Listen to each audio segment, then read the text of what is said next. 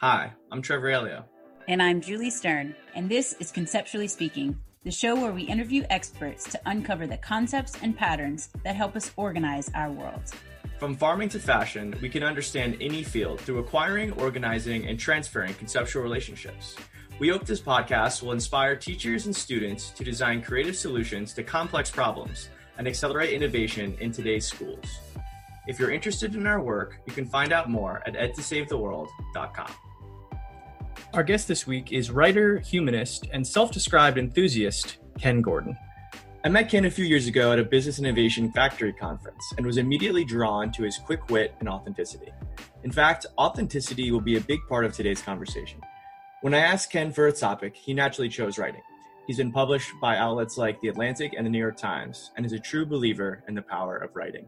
But I think if you show kids early on that this is a lifelong skill, a lifelong skill that will ensure you're getting where you want to be in life, you're creating a path of meaningfulness in your life and happiness and professional fulfillment and everything else, showing them that this stuff isn't just an English class. What you'll soon realize, though, is nobody puts Ken in a corner, as no job title can easily nail down what he brings to the Boston based innovation and design consultancy where he works. What Ken really cares about, and what we unpack in this conversation, is how writing can serve as a tool for exploration and a portal for self discovery. We hope you'll enjoy this conversation as much as we did.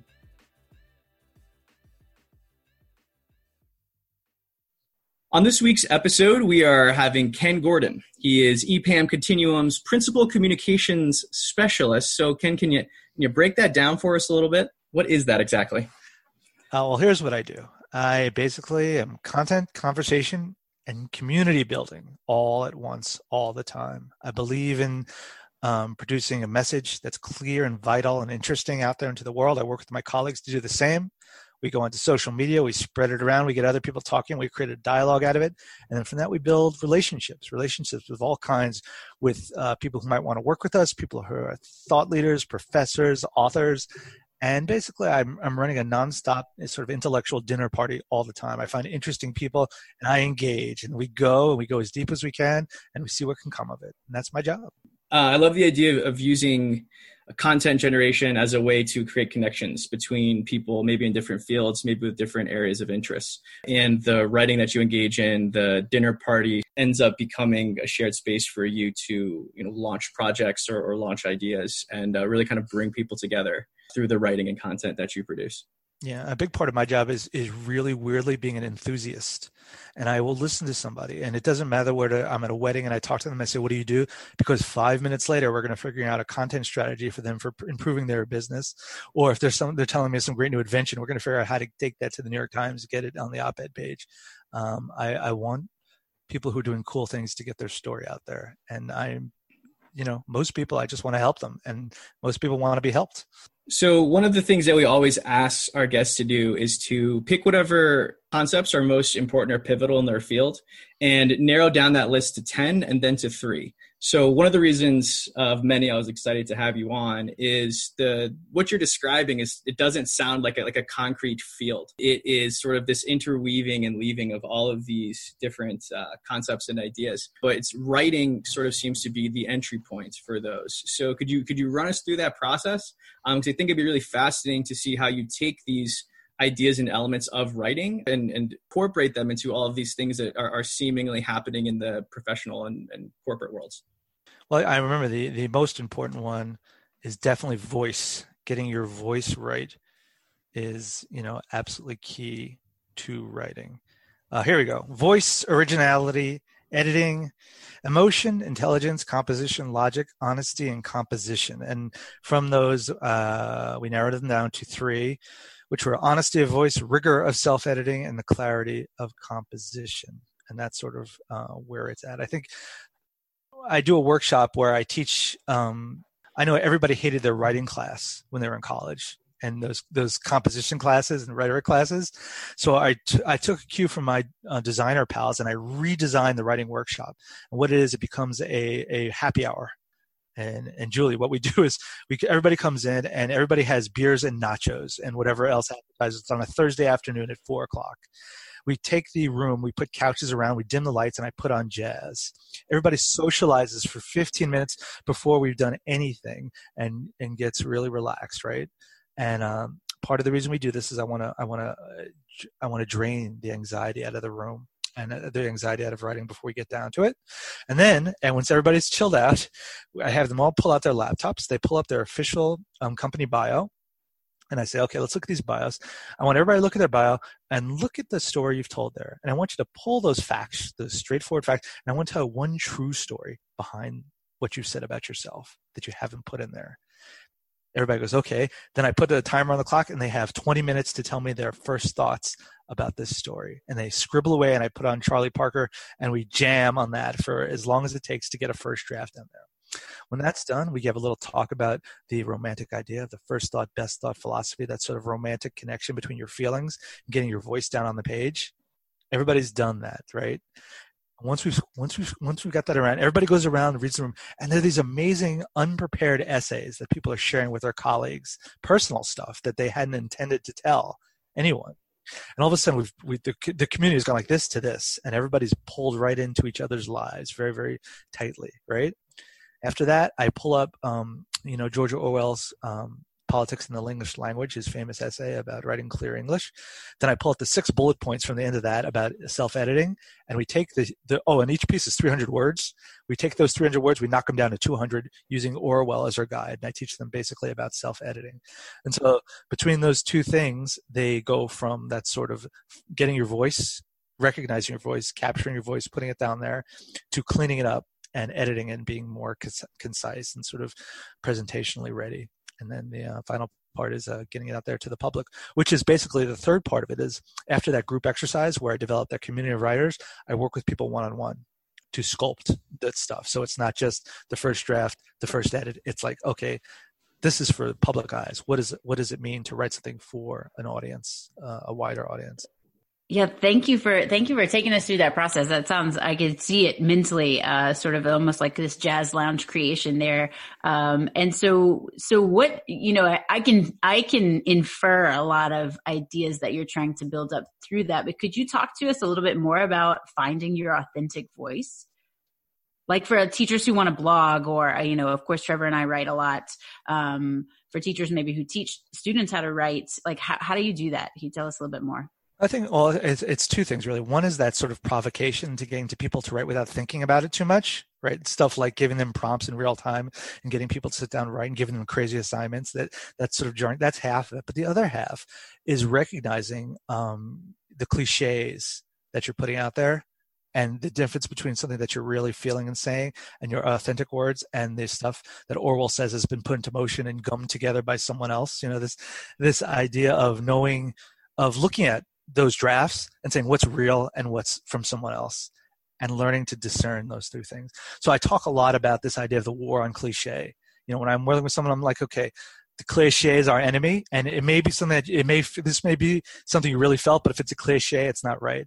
And learning to sort of um, uh, discern what is and isn't uh, authentic and original, and it's like it's it's not obvious. It's something you have to sort of attune yourself because so much of the things we say are 87% cliches that we really have to figure that out.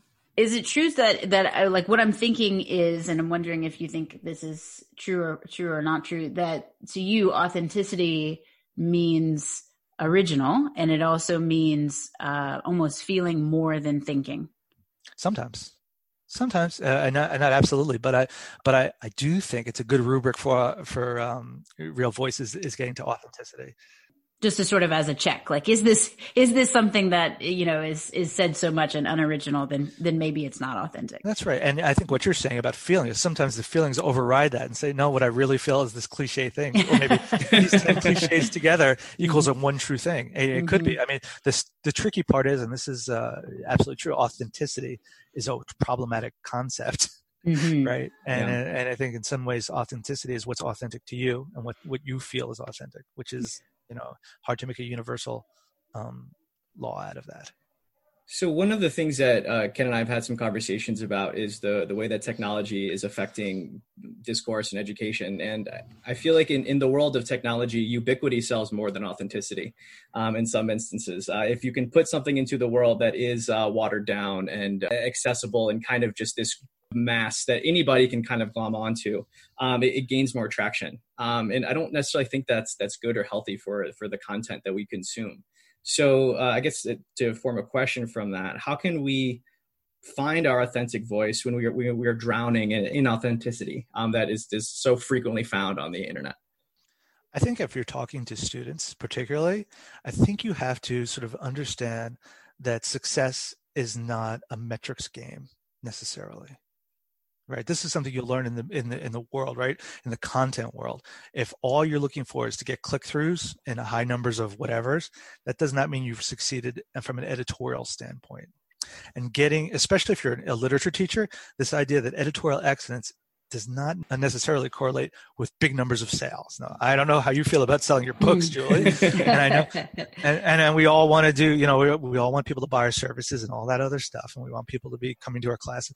But really, there's something about inherent um, excellence, editorial excellence, that is beyond that sort of quantified success thing. And you have to teach people about the idea of quality. You know, Robert Pirsig talks about quality in Zen and the Art of Motorcycle Maintenance, right? This is elusive concept of quality. I think it's really important for everybody, particularly students, and particularly students who are learning in the context of literature, to understand that there is quality to be created on the page that's independent of what an audience thinks of it. They already know about audience because they grow up in social media. They already have been counting. They know that. That doesn't need to be taught. You need to teach them the antithesis of that. And I think that's a super important lesson for young people today because they are being taught the exact opposite. That, that's so fascinating because so much of uh, the conversation right now, uh, when it comes to writing instruction, is to how can we make writing opportunities more authentic so they're writing to an audience. But you're kind of saying growing up in this you know social media driven culture that's all they do is produce produce content for other people to consume as opposed to creating as, as a means to explore oneself. And i think that that is something that is really missing from the way that we think and talk about writing in a lot of modern academic settings um, is is writing not just for an authentic audience but to find one's own authenticity. That's it's a really powerful idea that you're that you're riffing on there I have a 17 year old. We've just been through the college admissions process. We've written those crazy essays, and everything all the admissions officers say is like, we're looking for an authentic tone. We want you to sound like who you actually are. And so, if you need a way to motivate high school kids to take this seriously, that they're prepping for that essay by learning to cultivate their voice.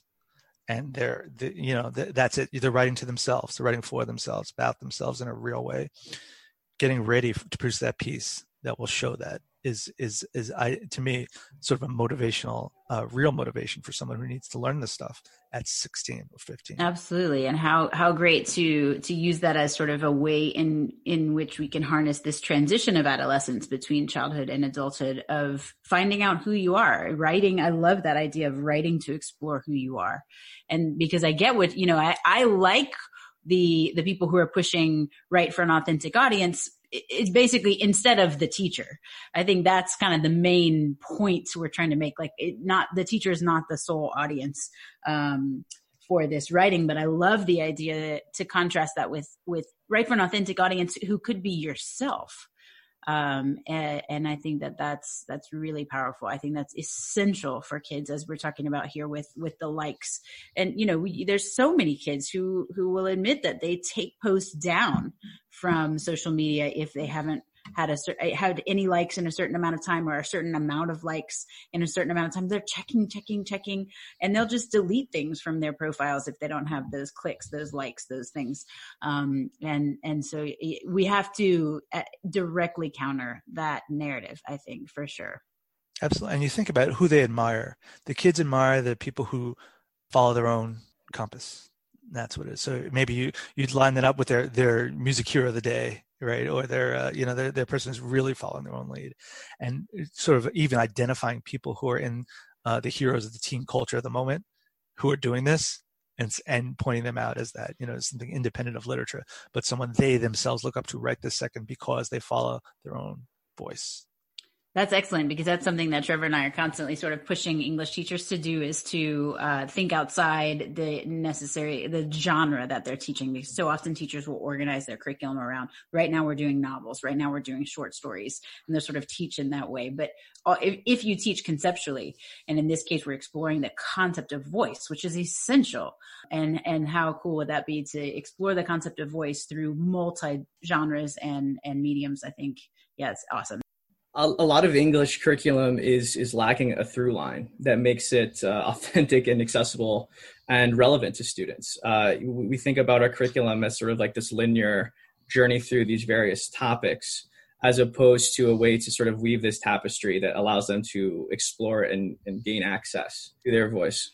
Here's a through line for you: Whitman to Emerson to Kanye um, you know, this idea of being true to thy own self, you know what I mean? Like this American individualism, like the hell with what you think, I'm going to say what I think. You've got Dickinson, you've got uh, Thoreau, you've got Emerson, you've got Whitman, you've got Kanye West, you know, you've got uh, Springsteen, whoever, you know, you're like, there's a way of doing that that can make perfect sense if you line up the pieces right. And maybe you figure out which one has to come first in order to reach the kids. But you say, no, no, no, this is it. This is being real is is getting your voice being successful is getting your voice being happy is getting your voice. And then you know the, these are all th- and again like even talking about the difference uh, the the happy person is the person who is saying who they actually are who is getting to their own words and putting it out there is not necessarily the same thing as the successful person right? Because if you say well kanye is really an unhappy person even though he's true to himself you're like well okay but maybe that these other people who are actually doing it in a qualitative way the benefits, the qualitative benefits of sticking to who you're, you know, you actually are. And I, I think that so much of it requires uh, sort of a re-examination of, of, why we teach what we teach. Like, what what is our goal? What is our telos? What what drives us? And that's something that I'm frequently asking myself is, you know, what is the purpose and function of of reading and writing? Like, of course, those are skills that are, that are goals in and of themselves. But why do we write?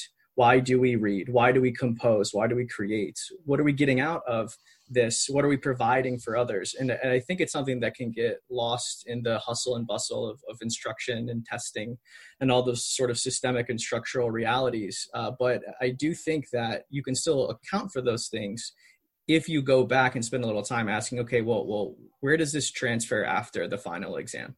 How is this helping students make sense and make meaning of themselves in their world. And if they can do that, they can do it for a, a question on an exam. It's that, it's that act of transferring their, their understanding to all of these various fields. Um, not doesn't just have to be the test, right? That's sort of like really uh, on the more shallow end of the, the transfer continuum. So one of the things that I also would kind of want to explore, going back to how you set up your workshop, it sounds like this idea of, of connection, uh, writing as a, as, a, as a conversation between writer and reader, as, as a pretty pivotal part of your process. You know, being able to share our authentic self requires quite a bit of vulnerability. So I, I'm kind of curious how you how you feel or what you think about that concept of uh, connection, conversation. How do you sort of bring these things together so people are comfortable sharing and exploring their authentic self? Yeah, I mean, I think it, part of again, like I said, I, am almost laying a trap for them to sort of inadvertently tell about themselves. You know, it's almost like the therapeutic moment where you say, "Okay, you've got you've got this amount of time. Let's hear it. Go." And uh, you'd be surprised what comes out of that. I'm a huge believer in improvisation. I'm a I, I'm a jazz pianist. I like to I like to sort of push people to um, figure out what they can do in a given amount of time with a certain amount of parameters around you know their expressive moment and I, I, really believe by doing that, particularly in a group, because everybody's doing it once, it creates this community. Because you've survived the war of Mr. Gordon gave us this assignment, we had to tell a real truth about ourselves, and it, it really is the um, I don't want to say gamification because I hate that word, but you're giving them some sort of creative uh, constraints to, to work against. Let's call it the jazzification. You know, that idea, like you're on the bandstand, like pushing people onto the bandstand and making it a performative and a group performance, really, because uh, half of it is writing, half of it is telling. You know, I think that's a, that's key to it is actually sharing right after. Do you know what I mean? Like you could probably do the same thing with like a high school yearbook. You'd say, okay, let's look at your official bio. Now let's hear the story behind these in jokes you're telling your friend or whatever it is. Do you know what I mean? Taking a piece of official public information and then telling them as a group to tell the private story. I think the private and public stories clashing together Yeah, I think you know their their social media profile or whatever they say as sort of their their profile on Instagram or whatever it is. That's right. Um, it's could be applied to your idea of of using people's bios on their web on the website. Your Finsta versus your Insta. You know what I mean? And like let's let let's look at the gap between your Finsta and your Insta, and like where is it? Tell me the story that's in the middle. You know, or whatever and but thinking about sort of the private and public narratives and sort of how we self-identify and, and how to to ourselves and to our group and to the world and having those levels of identification. I'm a big I like to think a lot about sort of the the levels of social in our social media, right? There's sort of social media, semi-social media, and anti-social media, and where you are in that continuum and how those things changes or do they change and why and having those kind of conversations by inviting people to do storytelling. I love that idea of of storytelling uh, sort of simultaneously being an individual act and a, a, group and collective act and sort of the the relationship between those two sort of perspectives it's funny that you mentioned the jazz thing in one of the outros of, of our book I, I literally liken the way that we're talking about curriculum design to jazz where you know you can't just give kids sheet music and expect them to become great jazz musicians. Uh, at the same time they need to have some familiarity with with scales and that sort of musical space becomes the shared area where you know i might be pl- i may be laying down a you know a bass line and you might be doing you know guitar solo but because we both speak the language of music there's sort of like this this harmony that emerges from this very improvised process because we're, we're speaking the same language. And, and, one of the problems that we think with curriculum is that people get very trapped in their, their sort of disciplinary lexicon where it's like, no, I'm, I'm a math instructor or I'm an English instructor or history, etc. And they, they aren't looking at the music, they're looking at mm. their instrument. And I think that that is one yeah, of the cool things yeah. about uh, conceptual understanding is when you sort of generalize and abstract out of those very discipline specific ideas you realize that you're talking about systems you're talking about power you're talking about conflict change energy these these sort of uh, uh, musical undertones that are, are the baseline of, of every discipline that and every discipline sort of riffs on it in their own way. So that's that i love that idea of, of jazz and it's a metaphor i've been seeing um, in, in different places and spaces as a uh, an analogy to get us to, to think. And, and, another thing I've heard you speak often about, speaking of, is uh, the power of, of metaphor and uh, analogies and sort of thinking about things in different ways because a, a, lot of the learning transfer research and scholarship actually uses analogical thinking and reasoning as, as a means to test how it works. And this really mm-hmm. famous study by Gick and Holyoak. So um, bring us your humanist uh, understanding and uh, ideas about metaphor. I'd be curious to hear. Um, metaphor is super duper powerful. You think about it. We, we were talking about hand washing, right? And someone we were, we were talking about, well, how do you motivate people to, you know, wash their hands better? This was a couple of weeks ago before we all became experts at it.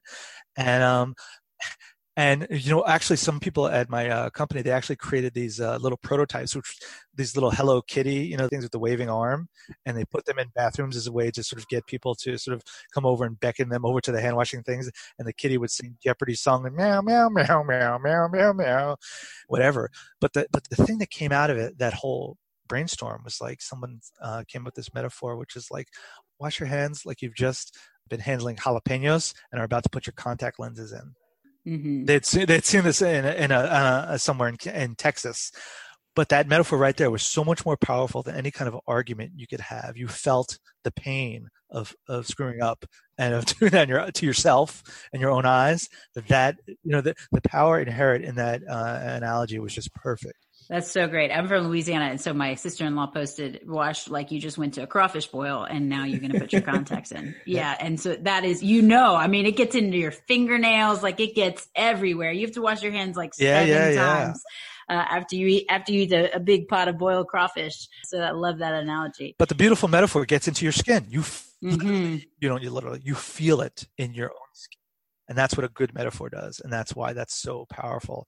Um, it, it, it is the it's the direct line to your feelings when you can say x is y and it's real and it's a good bridge.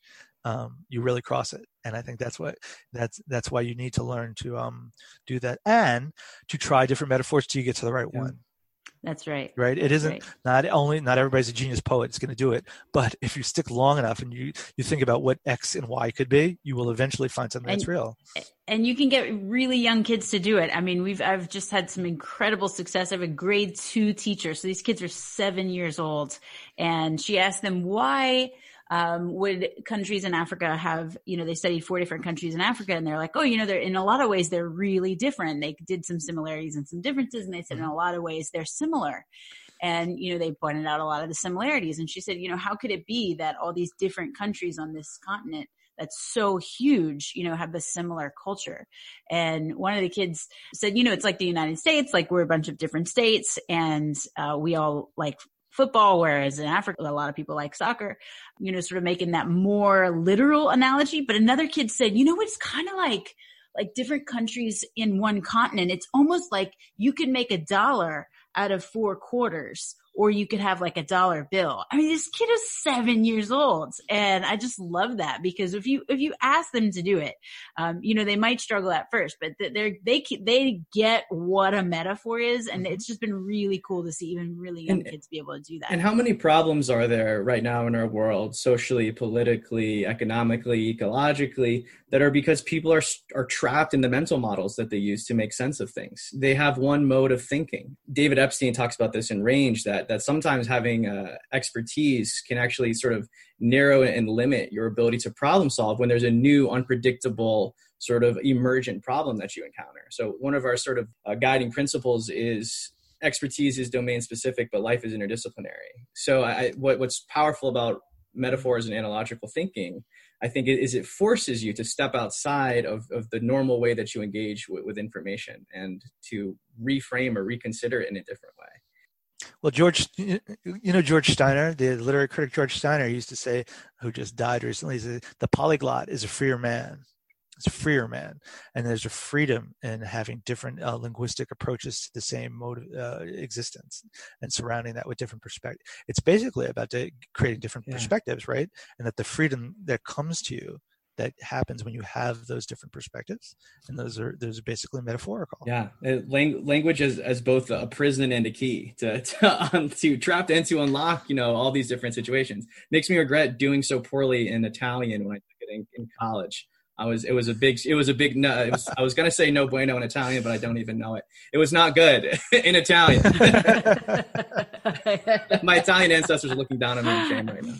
Well, I'm I like the the the jazz analogy is still sticking with me. It's so eh, also because I'm from Louisiana, but you know the the idea of the history of it is is incredible because it, it's this emerged sort of in the in the going home after a gig that was more classical, um, where you were supposed to follow the rules, and then you know you got paid doing that, and then jazz emerged actually from from playing the instruments non-paid gigs that where you're just where you're just having fun and so the idea of of bringing play into classrooms into school make sure students have those foundational elements and then you know really help really getting them to bust up the rules is something that we advocate with teachers a lot that that don't it's, you know we want them to see what are the fundamental elements but not follow things in a rigid way That's sure. that's Charlie Parker. He's like learn the rules, learn the rules, and then and then forget that and play your horn. exactly And that's what it is. Exactly. Exactly. Yep.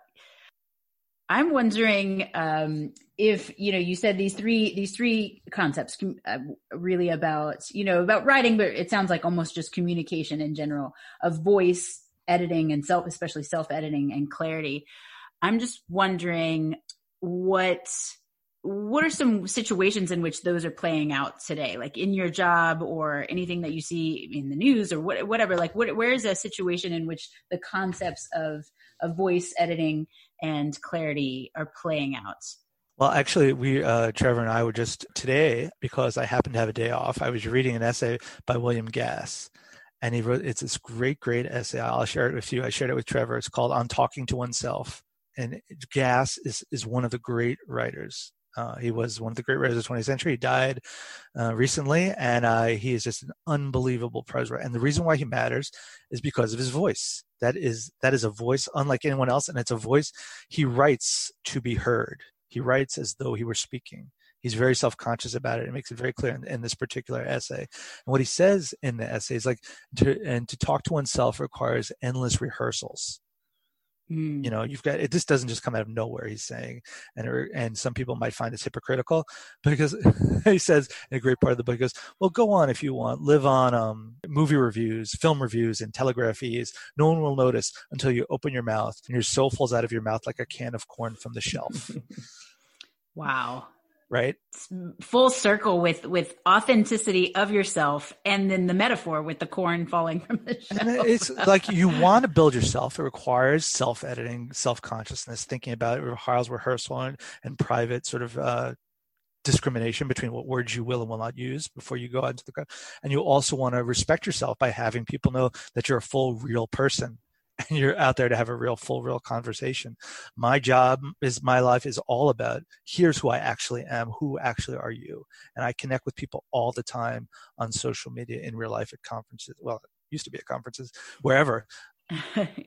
But speaking of what a what an amazing time right now. I mean people people have time to reflect on themselves and who they are and what kind of life they want to live um, and who do who do they want to be. So i think that's that's perfect. I'm gonna have to go look up that essay now this is uh, to Julie's point. You know, the, the, the ways that we normally make sense of, of ourselves or, or ignore maybe ourselves is through the routine of our of our day to day life, right? Our job, right? Many many people receive their identity from from what they do, and, and that process has been interrupted. So, what better time than now to to rediscover or to discover maybe for the first time, you know, uh, a sense of self and authenticity through writing for for people that have the ability to have time to do that. I think that's a really interesting idea.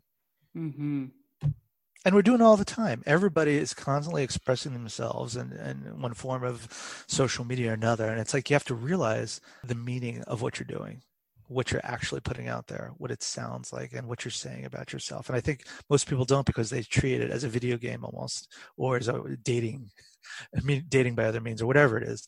But if you if you talk to your students and say, you know what you're having here is this great uh, possibility for self education and educating of others, but you have to have the right mindset. And here's what it means to learn about yourself when you're writing. And here's what it means to learn about yourself in conversation. You know what I mean? And to really, really impress upon them um, the weightiness of, of self-expression and interaction with others is which is what this is and it's sort of like you know I, i've always taught about um, martin buber's concept of i thou right and this, this is this idea where you're saying when you're in dialogue with someone when you're really in dialogue with someone when you're there to present who you actually are and for them to respond reciprocally with who they are that's to Buber, that's holiness. Mm. He's like, forget about talking about God. What it is is when you're connecting really with another person, that's what you want to be striving for. That's that's that dialogue is the holiness that we all should be working towards all the time. And when you do that, you can make it happen. And that's all reading and writing. Kids are, are so hungry for that too. Um, uh, throughout the course of my year, I do all these sort of like dynamic projects. They're doing podcasts, they're acting out plays, uh, they're doing a creative multimedia stuff. And, and without fail, at the end of the year, they're like the best part of the year was sitting in a circle with people who I typically wouldn't hang out with or associate with and just having a meaningful conversation. And they talk about it like it's like this esoteric, mystical thing because there are so few opportunities that they're given in their daily life to have an authentic meaningful conversation. And you know obviously i want to you know want to make sure that they understand whatever elements or concepts that we're exploring in the book. But but really what i'm looking for them to do is to give them that space to, to have that conversation and using literature as sort of an entry point or a portal um, to those things that are on their mind that they are dealing with that they are thinking about. Uh, and i think that that's it's something that is that is so so missing in a, in a lot of academic settings uh, just because we're, we're trapped in the hustle bustle of, of how can how can the content be a, a, way that i can connect with you know someone in a deep personal level? Because that vulnerability can be scary but if i have this piece that i'm working on or this text that we are reading mm-hmm. as sort of this liminal shared space uh, that you know a bridge that we can both kind of put our vulnerabilities aside and walk one step at a time and, and share that that meaningful dialogue. I think that that's that's really powerful Definitely. I'm smelling a, a, sample lesson that you're going to write as a result of this podcast, Trevor. Um, because yeah, absolutely that this young people are, are super hungry for exploring sort of this writing for, for self and this self exploration that we've been talking about. So I love it. I, I, you've, you've certainly opened my eyes to a lot of different things that now I'm going to think more about. So that's great. Thank you so much. Cool. I, might, I got to say, my son is 15. He's recently got interested in like film. He's joined the Film Society, and he's, you know, he started watching the Safdie brothers film. He saw Uncut Gems, and then he's just gone crazy after that. And so I was like, okay. Well, he's like, well, what should I watch now, Dad? And I was like, we should watch My Dinner with Andre, which is one of my favorite movies of all time. And I don't know if you guys are fans of that. Some people hate it, but it's a it's maybe one of the great the greatest movie about dialogue. And it's these people having this this sort of long, really long, smart, authentic conversation about life. And my son hmm. was just blown away. And you know, this is not skateboarding, which is what he's normally interested in rap. But he right. was like, "Oh, this is this is something else. This is the best movie I've ever seen." And I, I, I, I really think it's not just him. I think what you're saying, Trevor, that the hunger for real, authentic um, dialogue is there for kids, and just mm-hmm. showing that them. You should check it out and see if, and just see if you could think of three kids in your class who would watch it because it's so powerful to see that that modeled what it looks like to people in a deep way, you know, talking about who they are and asking who they are that you know so much of what we do is so superficial fast and stupid that they need to know what it sounds like to have that kind of conversation and then to build their own conversations out from that no, it's not. I mean, some students who haven't had that experience, uh, I, I feel this with my seniors sometimes, where we'll, we'll read like a really uh, compelling text, and or, or, they'll have the option to read whatever text that they that they want, and, uh, and we'll have like a discussion about it. And it, one of my students by the end of the year was like, I learned how to kind of have a conversation about stories and and meaningfully engage. And there was a point where I was like, you know, you know, I'm getting positive reviews about the class. You know, when I give surveys, and you know, we're doing okay, but I'm not feeling that that energy. And they're like, we didn't really know how to have a conversation about a book. Like we didn't know like how to just sit in a circle and, and have a dialogue or, or come to some kind of shared meaning because it was always this transactional type experience. So I, I, think that I was a little naive to think, you know, you just put kids in a circle and let them go. Like sometimes they need they need that model. So I love that idea of of seeing an example of what does authentic dialogue look like before just expecting them to be able to do it, you know, at the, at the drop of a hat. I have a friend who's a high school English teacher, and for one year for her final, they did a Twitter final, and they invited me to be part of it. And and basically my role there was to be the kind of wise ass literary informed um, person that i am on twitter with these kids and to teach mm. them that it's good to be smart and a little bit of a smart ass and to ask and to be the ask probing questions and to get in there and just to show them that this is what a professional some professionals actually do for a living and are informed by the very humanities that we're studying right now for this final. And this idea right of mixing up maybe your assessments with like social media and outsiders, people like me and Adam, for example, could be awesome. I, I love the idea. I'm in my head now. I'm telling you what I would do if I were working with you guys. I would love to see a Twitter chat. Where we invited me, Adam, the rest of the crew who's be on these podcasts to have like a monthly conversation. I will hold you to it. that. So be careful. You're treading on. You're treading That's on dangerous ground. I'll love do it. it. Yeah, yeah. love it. I, I, just I feel like that part of the value would be you're you're not just giving them something to listen to, but you're giving them uh, access to a community, uh, intellectual community and you're showing you know i mean if i were a teacher trying to teach vulnerability and dialogue i would walk out there and, and show them my own vulnerability. First word you know showing adults doing that is powerful because so much of what we do is hide our vulnerability for kids particularly um, when we're teachers and, and we're in figures of authority. And it's like okay you're saying forget all that. Uh, i am i've got my own vulnerabilities and i can overcome them and it's all right. And you can do it too and you know you show what you've covered you show uh, enough courage to show that and they'll go oh okay. I feel like we should we should add vulnerability to our little uh, conceptual knapsack. So now we, we have uh, authenticity vulnerability self-editing yeah. and clarity. So i think that four things for all of us to really consider and reflect upon as we you know continue on this uh, weird journey that is covid life uh, so, any any parting uh, wisdom nuggets, Ken, before we wrap up? No, you know, this is fun. I like this. It's uh, I, I I'm like I said, I'm a huge believer in networked education. I'm willing if you if you want to do something else with this, uh, you know, some kind of interactive thing, that's totally cool. And I would say, yeah. Oh, here's the thing, right? I tell this to my uh, my colleagues, but I, will tell this to you guys, and you can pass it on to the students, right? The thing is, when you engage in that sort of public um, educational mode using social media to learn, what you're doing really is you're making these experts into your colleagues. you're become you're, you're raising your hand saying i am going to be a colleague and the way you do this is twofold and I, I wrote a piece about this i could share with you to give the details of it but very quickly it's like by reading something that somebody has published right and then asking a thoughtful truly thoughtful question based on your experience about what they've said using their language as the primary text and from that culling, uh, developing a question for them uh, a really intelligent person a really uh, most people who sit time really learning something are pedagogues. They want to teach more. So particularly someone who's written a book, let's say. And if someone, some, and doesn't matter who it is, but even a kid asks a good, smart question about that, that person will get a good answer. And if it's a really good question, they'll start a dialogue. And what you're really doing by being that person's student informally is making them into your colleague. And you're raising yourself out of the realm of just being uh, a person who might have a who might be thinking about something to someone who's thinking with them. Mm-hmm. And it's not Love a, it. it's not a equivalence, but it is collegial. And it's like that willingness is how people get what they want in their term in terms of their lives and their studies in their jobs. You pick who you want to work with.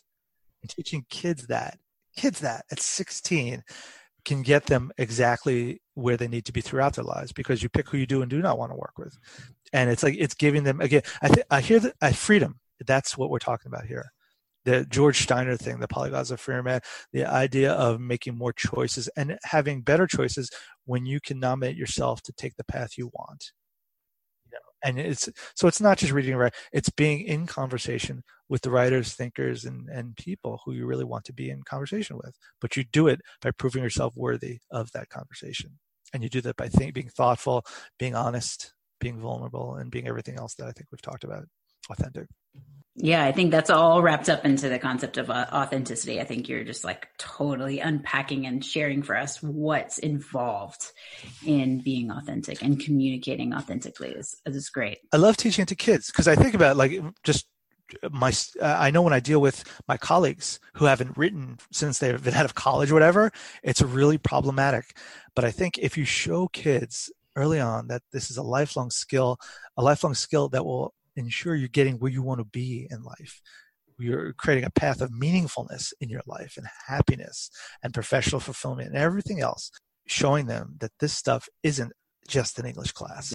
Mm-hmm. It's mm-hmm. part of their American journey to sort of individualism and freedom. And, and, that's that's really at, at the heart of our work mm-hmm. is what we teach kids. They need to be able to transfer. The farther they can take their knowledge, the more disparate the context, the better and more worthy that learning task is because what they are learning doesn't just apply in the classroom. It's not just the next test. It's not even just to the next academic discipline. It's it's to life. So thank you, Ken, for for walking us through That's this right. uh, this journey of authenticity. And uh, I'm going to hold your feet to the fire about hopping on a Twitter chat soon. That's a cliche. Uh, oh no! Oh guys, I, I I thought I had a great ending, and I just I blew it. I blew it. Uh, my feet were hot. I'm sorry. all right. Awesome. Awesome. Thank you so much. It was so great talking to you. This is fun. I appreciate it. Thank you guys. For sure. Have a good day. All right. Bye, guys. Bye. Thanks for tuning in to this episode of Conceptually Speaking. We hope you enjoyed the conversation and are coming away with a stronger grasp of the concepts and mental models that help us understand our world. If you like this podcast, feel free to like, comment, or subscribe on your favorite platform. If you want to learn more or get involved, check out our website at edtosavetheworld.com and join our Facebook group, Learning That Transfers.